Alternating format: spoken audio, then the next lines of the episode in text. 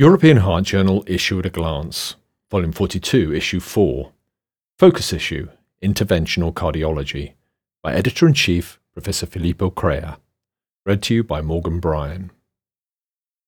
Management of ischemic stroke, prognostic impacts of procedural myocardial injury, antiplatelet treatment, the many facets of interventional cardiology. Acute ischemic stroke is one of the leading causes of death and the single leading cause of permanent disability. Before pharmacologic and invasive reperfusion became available, the treatment of patients with acute ischemic stroke, or AIS, focused on supportive care and rehabilitation. Since the efficacy of endovascular therapy, or EVT, for acute ischemic AIS was demonstrated by randomized control trials, the number of EVTs has doubled to tripled in high income European countries, while in some countries this has even increased by up to 10 times and is close to providing EVT for AIS in all cases where it is indicated. This focus issue on interventional cardiology begins with a special article entitled Interdisciplinary Management of Acute Ischemic Stroke Current Evidence Training Requirements for Endovascular Stroke Treatment position paper of the European Society of Cardiology, prepared by the ESC Council on Stroke and the European Association of Percutaneous Cardiovascular Interventions, with support of the European Board for Neurointerventions. Authored by Petra Widimsky and colleagues from the Charles University in Prague, Czech Republic. This ESC Council on Stroke EAPCI EBNI position paper summarizes recommendations for training of cardiologists in endovascular treatment of acute ischemic stroke. Interventional cardiologists adequately trained to perform endovascular stroke interventions could complement stroke teams to provide 24 7 on call duty and thus increase timely access of stroke patients to endovascular treatment.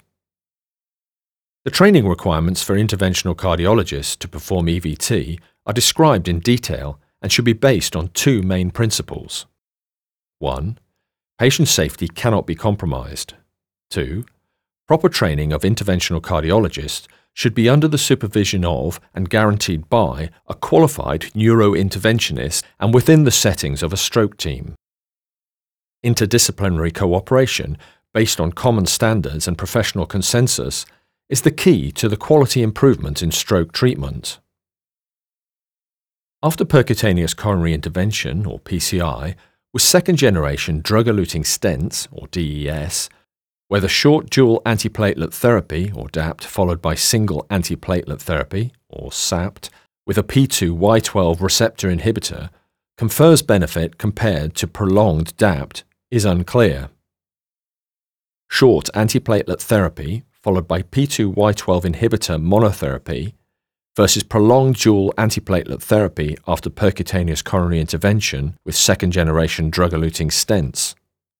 A systematic review and meta analysis of randomized clinical trials.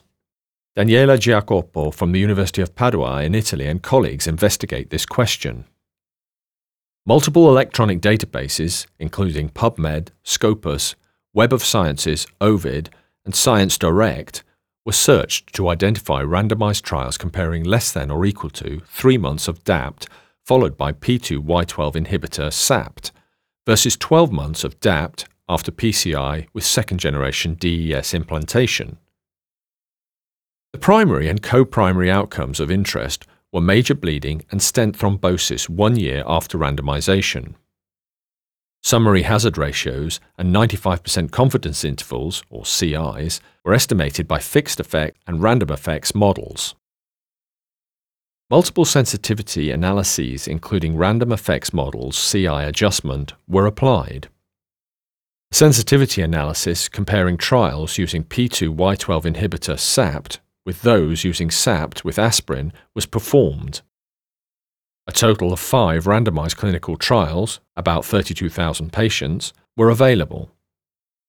Major bleeding was significantly lower in patients assigned to short DAPT followed by P2Y12 inhibitor SAPT compared with those assigned to 12 months DAPT, hazard ratio 0.63. No significant differences between groups were observed in terms of stent thrombosis, hazard ratio 1.19, and the secondary endpoints of all cause death, hazard ratio 0.85, myocardial infarction, hazard ratio 1.05, and stroke, hazard ratio 1.09. Sensitivity analyses showed overall consistent results. By comparing trials testing less than or equal to 3 months of DAPT, followed by P2Y12 inhibitor SAPT, versus 12 months of DAPT with trials testing less than or equal to 3 months of DAPT followed by aspirin SAPT, versus 12 months of DAPT. There was no treatment by subgroup interaction. The authors conclude that after second generation DES implantation, 1 to 3 months of DAPT followed by P2Y12 inhibitor SAPT is associated with lower major bleeding and similar stent thrombosis, all cause death, myocardial infarction, and stroke compared with prolonged DAPT. Whether P2Y12 inhibitor SAPT is preferable to aspirin SAPT needs further investigation. The manuscript is accompanied by an editorial by Marc Sabatine from the Harvard Medical School in Boston, Massachusetts, USA. Professor Sabatine concludes that although there are additional areas that still warrant exploration, the emerging evidence now seems to point to P2Y12 inhibition as the new cornerstone of long term antiplatelet therapy. The prognostic importance of cardiac procedural myocardial injury and infarction, or MI, in chronic coronary syndrome, or CCS patients undergoing elective percutaneous coronary intervention, or PCI, is still debated.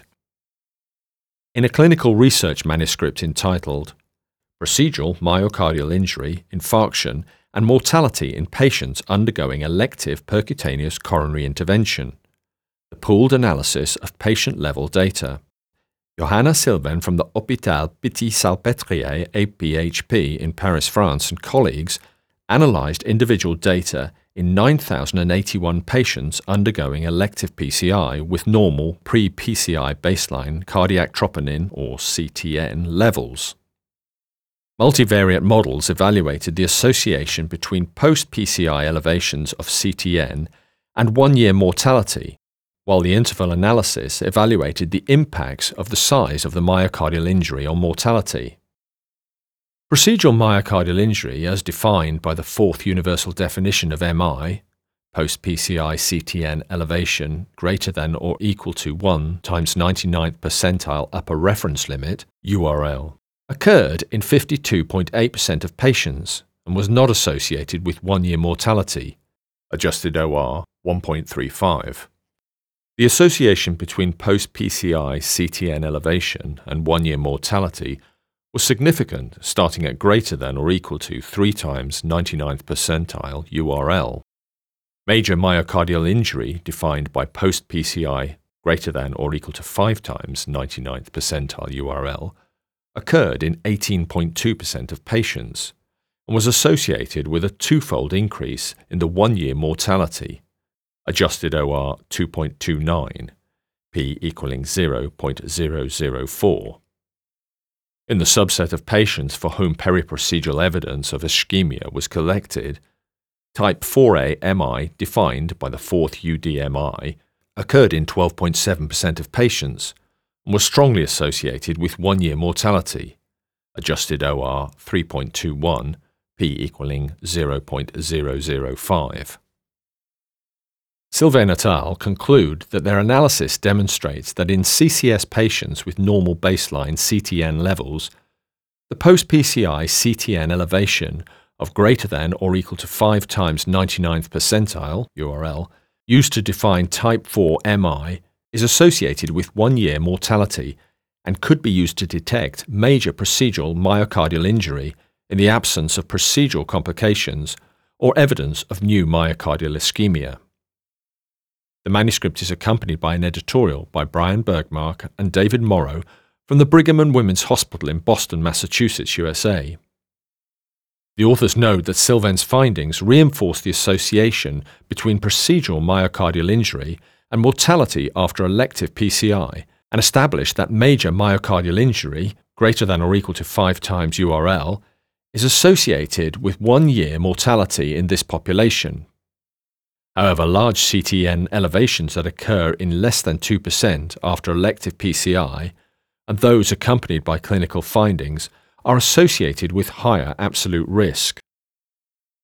These data help to inform the selection of criteria for procedural myocardial injury for research and quality improvement.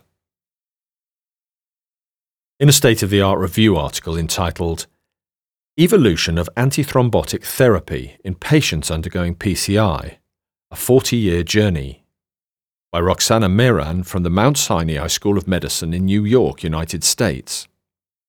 The author notes that since the introduction in 1977, Percutaneous coronary intervention has become one of the most commonly performed therapeutic procedures worldwide. Such widespread diffusion, however, would not have been possible without the concomitant evolution of the pharmacotherapies associated with this intervention.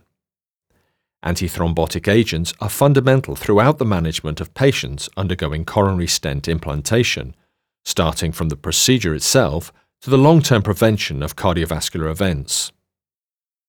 The last 40 years of interventional cardiology have seen remarkable improvements in both drug therapies and device technologies, which largely reflected a progressive understanding of the pathophysiological mechanisms of coronary artery disease, as well as procedure and device related adverse events.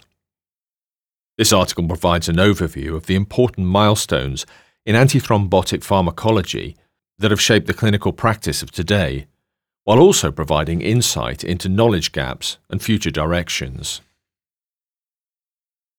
The manuscript is accompanied by two discussion forum contributions.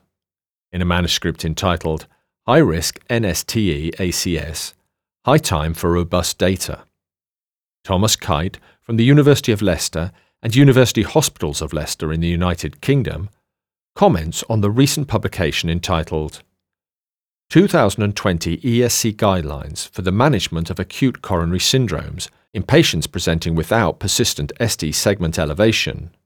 The Task Force for the Management of Acute Coronary Syndromes in Patients Presenting Without Persistent ST Segment Elevation of the European Society of Cardiology, or ESC, by the ESC Scientific Document Group. Professor Thiele et al. respond in a separate comment. In another discussion forum contribution entitled Risk Stratification Refinement and Implantable Cardioverter Defibrillator Protection for the Coronary Artery Disease Patients with a Preserved Left Ventricular Systolic Function with a two step programmed ventricular stimulation inclusive approach.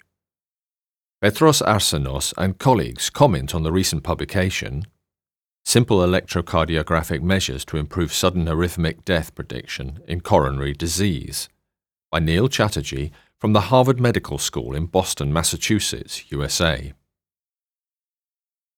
The editors hope that this issue of the European Heart Journal will find the interest of its listeners.